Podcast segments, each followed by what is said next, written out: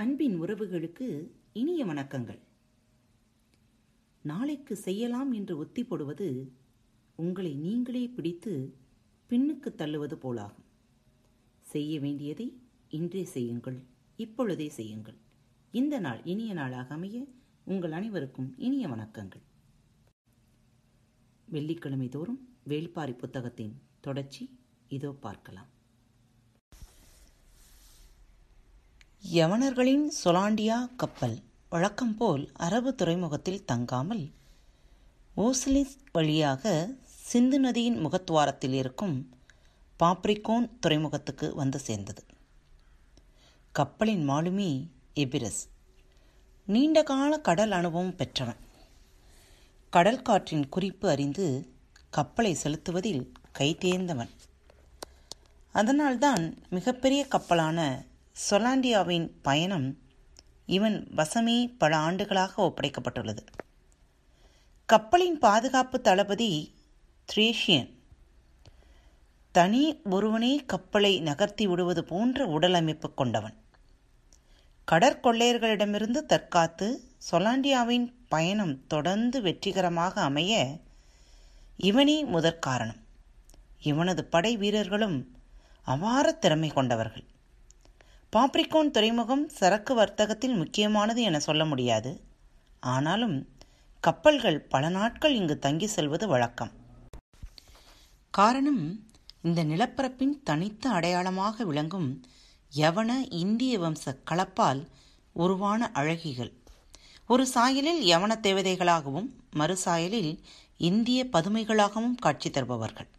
அவர்களின் படுக்கையை விட்டு கப்பல் மாலுமிகள் அவ்வளவு எளிதில் விலகுவது இல்லை. நீலம் பூத்த கண்களையும் செழித்த கொங்கைகளையும் ஒரு சேர பார்க்கும் எந்த ஆணும் அனைத்த கையை பிரித்து எடுக்க மாட்டான். வேறு வழியே இல்லாததால் எபிரேஸ் வெளியேறி கப்பலுக்கு வந்து சேர்வான். ஆனால் த்ரேஷியன் வந்து சேர அதன்பின் ஒரு வாரம் கூட ஆகலாம். உடலே ஒரு மர்ம குகை போல் இருக்கிறது எபிரஸ். வெளிர் மஞ்சள் நிலம் கொண்ட யவன அழகிக்குள் நுழைந்து கருமஞ்சள் நிறம் கொண்ட இந்திய பதுமையின் வழியே கரை சேர்ந்தேன் என சொல்லியபடி கப்பலுக்கு வருவான். அவனை கோபம் கொள்ள முடியாது. ஏனென்றால் இந்த பயணத்தின் மிக ஆபத்தான பகுதி இனிமேல்தான் இருக்கிறது. கச் வளைகுடா ஆழமற்றது மட்டுமல்ல கூர்மையான பாறைகள் நிரம்பியதும் கூட. எந்த நேரத்திலும் கப்பலின் அடிப்பாகும் நொறுங்கும் ஆபத்து உண்டு. மிக கவனமாக கடந்து சுபகரா வந்து சேர வேண்டும். கரையை ஓட்டி பயணிக்கும் இந்த போக்குவரத்து தான் துருவங்களை கடந்த வணிகத்துக்கு அச்சாணியாக இருக்கிறது. ஆனால் அவற்றின் மிக ஆபத்தான பகுதிகளான மேலிமேடுவும் மங்களகிரியும் அடுத்தடுத்து உள்ளன. இதை கடற்கொள்ளையர்களின் நாடாக யவனர்கள் குறித்து வைத்துள்ளனர். இதை கடப்பதுதான் மொத்த பயணத்திலும் மிக சவாலான காரியம். இதை வெற்றிகரமாக கடந்துவிட்டால் அதன்பின் தீண்டீஸ்க்கு வந்து விடலாம். யவனர்கள் தொண்டியைத்தான் தீண்டீஸ் என அழைத்தார்கள். அவர்கள் இந்த நிலப்பரப்புக்கு சம்புத்தீவு அதாவது நாவலந்தீவு என பெயர் இட்டிருந்தார்கள். நாவல் மரங்கள் அதிகம் இருக்கும் காரணத்தால் இந்த பெயர். இந்த நிலப்பரப்பு நாச்சதுர வடிவில் உள்ளது என்றும் இதில் அறுபத்தைந்து நதிகளும் நூற்றி பதினெட்டு நாடுகளும் உள்ளன எனவும் அவர்கள் குறிப்பு எடுத்து வைத்திருந்தனர். இந்த நாற்சதுரத்தின் ஒரு முனை திரும்பும் இடமே தொண்டி. இங்கு வந்துவிட்டால் அதன் பிறகு மிக பாதுகாப்பான பயணம் ஆரம்பமாகும். அது மட்டுமல்ல இந்த நெடும் பயணத்தின் முக்கிய வணிகமே இனிமேல்தான் உள்ளது. நாற்சதுரத்தின் முதல் முனையான தொண்டியை விட்டு திரும்பும் கப்பல்கள் அடுத்து முசிறியை அடையும். அதன் பிறகு சற்று பயணித்து மறு திருப்பத்தில் குமரியை அடையும். அங்கிருந்து கொற்கைக்குச் செல்லும். பின்னர் புகார் வந்து சேரும். கப்பலின் பெரும்பாலான பொருட்கள் இறக்கி ஏற்றப்பட்டு கப்பல்கள் மீண்டும் யவனத்தை நோக்கி பயணத்தை தொடங்கும். சொலாண்டியா கப்பல் நற்பகலில் தொண்டி துறைமுகத்திற்குள் நுழைந்தது. பிரம்மாண்டமான கப்பலின் வருகை மிக தொலைவிலேயே கண்டறியப்பட்டுவிடும்.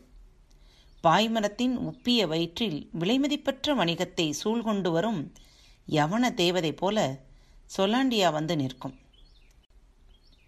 கடற்காகங்களின் கரைச்சல் அலையின் சத்தத்தையும் மிஞ்சிக் கொண்டிருக்க எபிரஸ் நங்கூரத்தை இறக்க உத்தரவிட்டான். சேரர் குலம் இரு வம்சாவளியாக பிரிந்து நாளாகிவிட்டது. முன்னவன் உதியன் பரம்பரை என அழைக்கப்பட்டான். வஞ்சியை தலைநகராக கொண்டு முசிறியை துறைமுக பட்டணமாக அமைத்து அவன் ஆட்சி நடத்தினான். அவனது நாடு குட்ட நாடு என அழைக்கப்பட்டது. பின்னவன் அந்துவன் பரம்பரை என அழைக்கப்பட்டான். மாந்தையை தலைநகராக கொண்டு தொண்டியை துறைமுக பட்டணமாக அமைத்து அவன் ஆட்சி நடத்தினான். அவனது நாடு குடநாடு என அழைக்கப்பட்டது. இருவரும் சேரனின் வம்சக்கொடி தாங்களே என்று உரிமை கொள்வர். ஆனாலும் முன் தலைமுடி வைத்துக்கொள்ளும் உரிமை முன்னவனான உதியன் பரம்பரைக்கே இருந்தது. கடற்கரை மாளிகையில் ஓய்வு எடுத்துக் கொண்டிருந்தான் எபிரஸ். வழக்கம் போல் பவள கற்களும் ரசக்கண்ணாடிகளும் மது புட்டிகளும் இறங்கிக் கொண்டிருந்தன. பதிலுக்கு அந்த துறைமுகத்திலிருந்து ஏற்றப்பட வேண்டிய பொருட்கள் மிளகும் உதிரவேங்கை மரத்தின் பட்டைகளும் தான். குடநாட்டில் மிளகு விளையும் பகுதி அளவில் சிறியதே. ஆனாலும் அந்த கடற்கரையில் சில திரளிமல படகுகளே நின்றன. உதிரவேங்கப்பட்டை மிகுந்த மருத்துவ குணம் கொண்டது. அதை யவனர்கள் முக்கியமாக வாங்குவர். இரு பொருட்களை சேர்த்தாலும் இங்கு நடக்கும் வர்த்தக மதிப்பு மிக குறைவுதான். எனவே வேகமாக சரக்கை இறக்கிவிட்டு செல்வதிலேயே மாலுமிகளும் உடன் வந்துள்ள வியாபாரிகளும் தீவிரமாக இருப்பர். ஏற்ற வேண்டிய பொருட்களை திரும்பி வரும்போதுதான் ஏற்றுவர். பொருட்கள் எல்லாம் இறக்கப்பட்டு விட்ட தகவல் கிடைத்ததும் எபிரஸ் மாளிகையிலிருந்து புறப்பட்டு தயாரானான். அப்போது மாளிகைக்கு வந்தான் குடநாட்டு அமைச்சன் கோளூர் சாத்தான். தளபதிக்குரிய உடலமைப்பும் அமைச்சருக்குரிய அறிவு கூர்மையும் ஒருங்கே அமைய பெற்றவன். யவனத்துடனான குடநாட்டு வர்த்தகத்தை முதல் நிலைக்கு கொண்டு வர வேண்டும் என தீவிரமாக முயல்பவன். அவனுடன் இரு வணிகர்களும் வந்திருந்தனர். த்ரேஷியன் தனது கப்பலை நோக்கி வந்தான். அவன் வீரர்கள் தளபதிக்கு உரிய ஆயுத மரியாதையை செய்து அவனை கப்பலுக்குள் வரவேற்றார்கள். உள்ளே வந்த பிறகுதான் அவனுக்கு தெரிந்தது எபிரஸ் இன்னும் வரவில்லை என்பது. எப்போதும் எனக்கு முன்னமே வந்து விடுவானே ஏன் தாமதம் எனக் கேட்டான். யாருக்கும் தெரியவில்லை. குடநாட்டு அழகிகளால் காலதாமதம் ஏற்பட வாய்ப்பு இல்லையே என யோசித்தபடி அவனது மாளிகையை நோக்கி திரேஷியன் நடந்து போனான். வீரர்கள் அணிவகுத்து சென்றனர். காவலாளி கதவை திறக்க மாளிகையின் உள்ளே நுழைந்தான் திரேஷியன். ஆச்சரியம் நீங்காத நிலையில் எபிரஸ் உட்கார்ந்திருந்ததைக் கண்டான். அவனது எதிரி இருக்கையில் கோளூர் சாத்தனும் வணிகர்கள் இருவரும் உட்கார்ந்திருந்தனர். நடுவில் இருந்த பலகையின் மேல் தங்கத்தாலான வட்டத்தட்டில் கொல்லிக்காட்டு விதைகள் வைக்கப்பட்டிருந்தன. புகார் சென்று திரும்புவதற்குள் நீங்கள் சேகரித்து வையுங்கள். இதற்கு என்ன விலை கொடுக்கவும் நான் தயார் என்று அவர்களிடம் சொல்லிவிட்டு எழுந்தான் எபிரஸ். கப்பல் நோக்கி அவனும் திரேஷியனும் பேசிக்கொண்டே வந்தனர். எபிரஸ் சொன்னான் ஒருவேளை இந்த வியாபாரம் கைகொடினால் தொண்டி துறைமுகம் பிற மூன்று துறைமுகங்களையும் வணிகத்தில் விஞ்சிவிடும். அது மட்டுமல்ல நாம் தான் யவனத்தின் ஆதிசக்தியுள்ள மந்திர மனிதர்களாக மாறுவோம். கடம்ப மரத்தில் இருக்கும் முருகனை வழிபட்டு திரும்பும் பாரியிடம் குடநாட்டு அமைச்சன் வந்திருக்கும் செய்தி சொல்லப்பட்டது.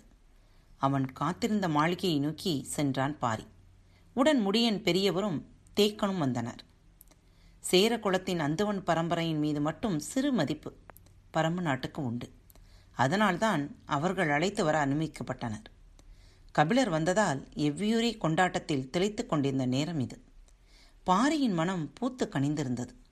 அறுபதாம் கோழி இன்னும் கிடைக்கவில்லை என்ற கவலை மட்டுமே மனதின் ஓரத்தில் இருந்தது. அதுவும் எந்த நேரத்திலும் சரியாகிவிடக்கூடியதுதான் மாளிகைக்குள் நுழையும் பாரியின் முகமலர்ச்சியை பார்த்த அமைச்சன் கோளூர் சாத்தன் அகமகிழ்வு கொண்டான். தான் வந்த காரியம் நல்லபடியாக முடியும் என்ற நம்பிக்கை அவனுக்கு ஆழமானது. அவன் கொண்டு வந்த பரிசு பொருட்களை பாரி அமரும் இருக்கையின் முன்பாக பரப்பி வைத்திருந்தனர். யவனத்திலிருந்து வாங்கப்பட்ட ரசக்கண்ணாடி நடுவில் வைக்கப்பட்டிருந்தது. கண்ணாடியின் மேல் இரண்டு யவன அழகியனின் உருவங்களைக் கொண்ட மர வேலைப்பாடுகள் இருந்தன.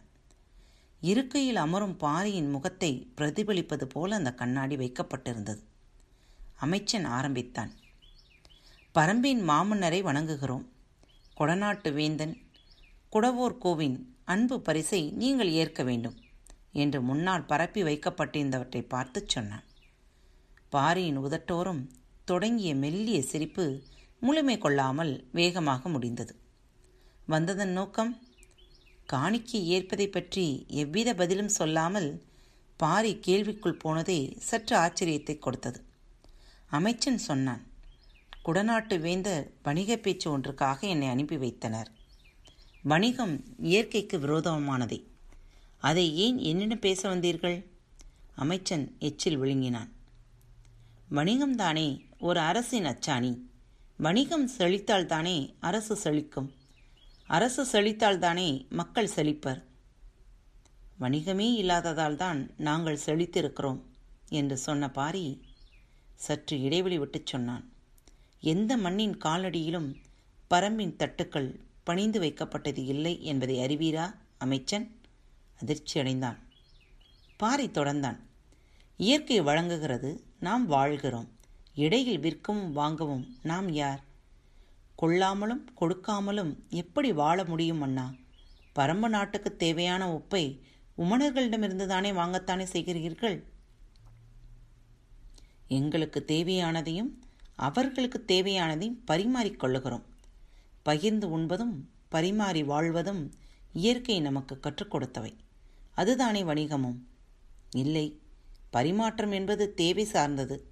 வணிகம் என்பது ஆதாயம் சார்ந்தது. ஆதாயம் மனித தன்மையற்றது மாண்புகளை சிதைப்பது. யவன அழகிகளை எனது காலடியில் வந்து பரப்ப உங்களை தயார் செய்வது. இதனினும் கீழ்மை அடைய தூண்டுவது என சொன்ன பாரி சற்றே குரல் உயர்த்திச் சொன்னான். நான் சொல்வது விளங்கவில்லையா? எனது காலடியில் யவன அழகிகளின் சிற்பத்தை பரப்புகிற உன் மன்னன் இதைவிட பெரிய ஆதாயத்துக்காக வேறு யாருடைய காலடியில் எவற்றையெல்லாம் பரப்புவான்? அமைச்சன் நாடி நரம்புகள் ஒடுங்கின. நாட்டை ஆள்பவர்கள் நீங்கள். சற்று மௌனத்துக்கு பிறகு அமைச்சன் சொன்னான் உங்களையும் பரம்பு நாட்டையும் எந்த கணமும் அழிக்க துடித்து கொண்டிருக்கிறான் குட்டநாட்டு அரசன் உதியஞ்சேரல்.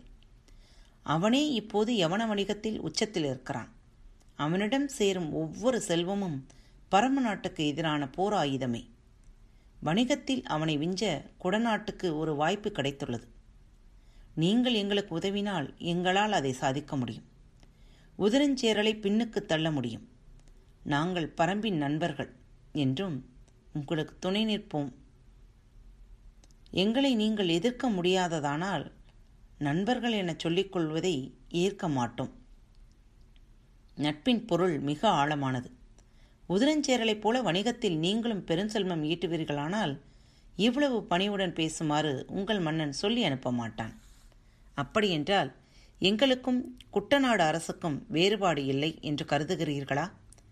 உண்டு. உதயஞ்சேரலின் தந்தை என்னால் கொல்லப்பட்டவன். உங்கள் மன்னனின் தந்தை என்னால் வாழ அனுமதிக்கப்பட்டவன். அது மட்டுமே உங்கள் இருவரின் அணுகுமுறை வேறுபாட்டுக்கு காரணம். வேறு அடிப்படை காரணங்கள் இல்லை. புறப்பட வேண்டிய நேரம் வந்துவிட்டதை அமைச்சன் உணர்ந்தான். ஒன்று மட்டும் சொல்ல வேண்டும் என தோன்றியது. சொல்ல அனுமதிப்பீர்களா? என்ன? உட்கார்ந்த கணத்தில் மூன்று முறை இந்த ரசக்கண்ணாடியை நீங்கள் பார்த்தீர்கள். உங்களை அறியாமலே உங்களின் கை மீசையை சரிபடுத்திக் கொண்டது. இந்த வேளையில் நீங்கள் தனித்து இருந்தால் அது உங்களை முன்னூறு முறை பார்க்க வைத்திருக்கும். உங்களின் தேவையாக அது மாறும். எது ஒன்றையும் தேவையானதாக மாற்றுவதுதான் வணிகம். வணிகத்திடம்தான் ஆசையின் திறவுகோள் உள்ளது. அதை வெல்லும் ஆற்றல் யாருக்கும் இல்லை. இதுவரை நீ எங்களை பார்த்தது இல்லை. இப்போது பார்த்து விட்டாய் அல்லவா இதை வெல்லும் ஆற்றல் கொண்டவர்கள் இருக்கிறார்கள் என உலகுக்குச் சொல். நீ போகலாம். சொல்லிவிட்டு எழுந்தான் பாரி. பாரியின் வருகையை அவன் குடும்பமே எதிர்பார்த்து காத்திருந்தது. நாட்டை ஆளுபவர்கள் நீங்கள். அமைச்சர்களாகி நாங்கள் உங்களின் சொற்கேட்டு பணியாற்றுபவர்கள். தற்காத்து பதில் சொன்னான் அமைச்சன். நாங்கள் ஆள்பவர்கள் அல்லர் ஆளப்படுகிறவர்கள். இயற்கைதான் எங்களை ஆள்கிறது.